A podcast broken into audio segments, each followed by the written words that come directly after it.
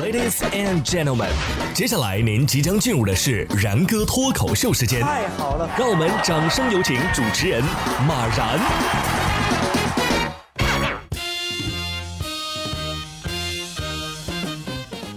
然哥说新闻，新闻脱口秀，各位听众大家好，我是然哥。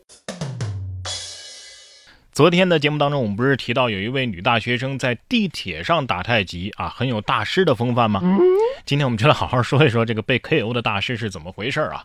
这是五月十七号，山东淄博六十五岁浑元异行啊，不对，浑元形意太极的掌门马保国对决五十岁的搏击爱好者王庆民。开场三十秒，马保国呢就被三次 KO。赛后啊，马保国称功夫是点到为止啊，本来是可以把对方鼻子给打骨折的。二零一七年，马保国还曾经表示啊，自己在英国教过五年的中国功夫，用接、化、发这几招啊，击败过 MMA 的职业选手。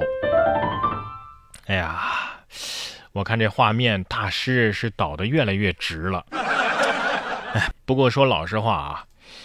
这场对决确实是不公平，人家都快七十了啊！你你你还敢这么一拳上去？你你你真不怕自己担什么责任呐？而且专业不对口啊，是不是？不算数啊！再来一次。下面这位小伙子干的事儿呢，专业倒是算对口，但是对象好像不是那么的对口吧？说隔离期没生意，印度理发师给猴子修面。猴子不但不怕，还一脸的享受。近日，受新冠肺炎疫情的影响，印度的民众啊，只能是老老实实的居家隔离呀。北方邦瓦拉纳西的一名理发师就没有了顾客了，但是呢，一只猴子访问了他的理发店，于是他就动起了给猴子理发的这个念头。这这这这，你这属于是强迫消费啊！理发师在问。你感动吗？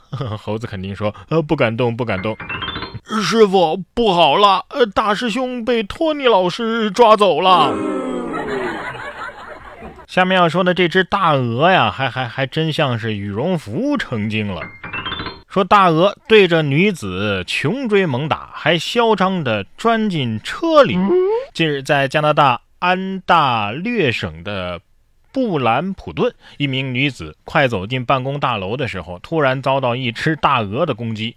大鹅对女子是穷追猛打，随后啊，有一辆车开了过来，大鹅又围着车拼命地攻击女子。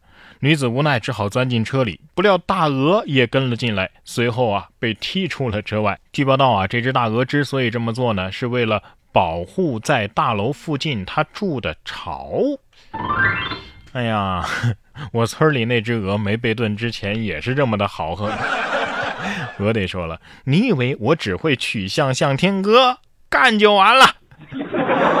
加拿大的鹅怪不得这么贵，原来每一件加拿大大鹅都是工作人员用生命换来的呀。不过人多呀，还是力量大。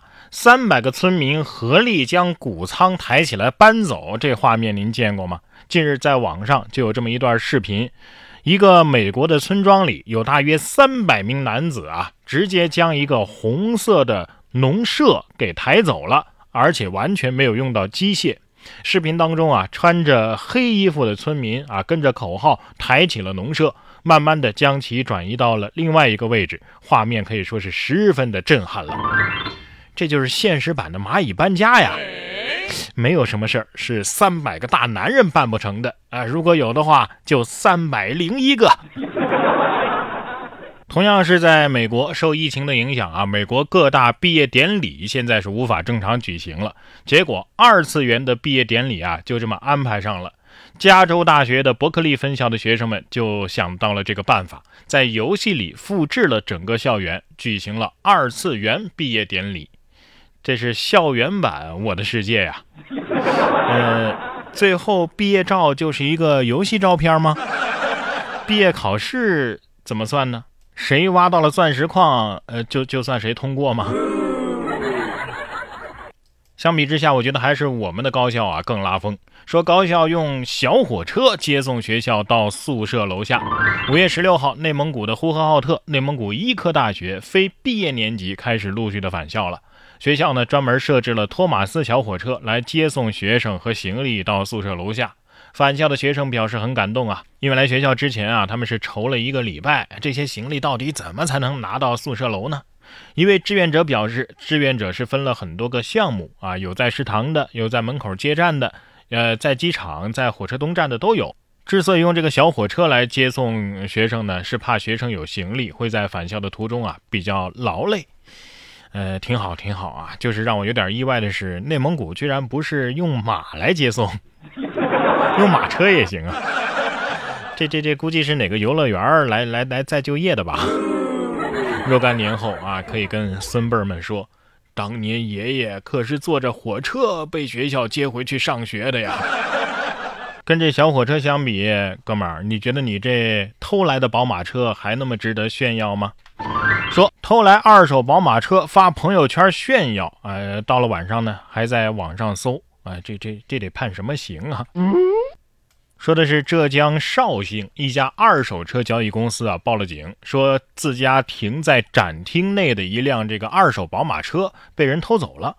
民警调取监控之后，锁定了一名男子。该男子偷了车以后啊，开着去见女友了，还发朋友圈炫耀，配文是“给咱家宝马哥哥洗洗”之类的啊。到了夜深人静的时候呢，他还在网上搜，这这这卖黑车会会会判什么刑啊？很有自知之明嘛啊，自己网上搜刑法，这这这到时候在法院判决的时候能对一下答案是吧？行了，这下婚也不用结了是吧？刚好，只是这条新闻啊，可能会让很多单身的男士在想一个问题：为啥这个智商他都能有女朋友？下面这位女子呢，应该不是什么智商的问题啊，是记性不好。说女子把财物藏进沙堆却找不到了。报警之后，发生了尴尬的一幕。近日，福建泉州的一个女子报警说家里失窃了。女子称，丈夫经常忘记锁门，于是呢，她就把财物啊藏进二楼的沙堆里防盗。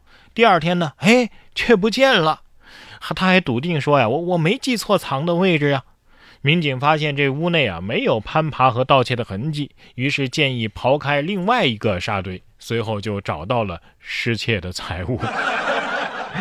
哎呀，我建议你下次画一个藏宝图啊，给自己来一个寻宝游戏。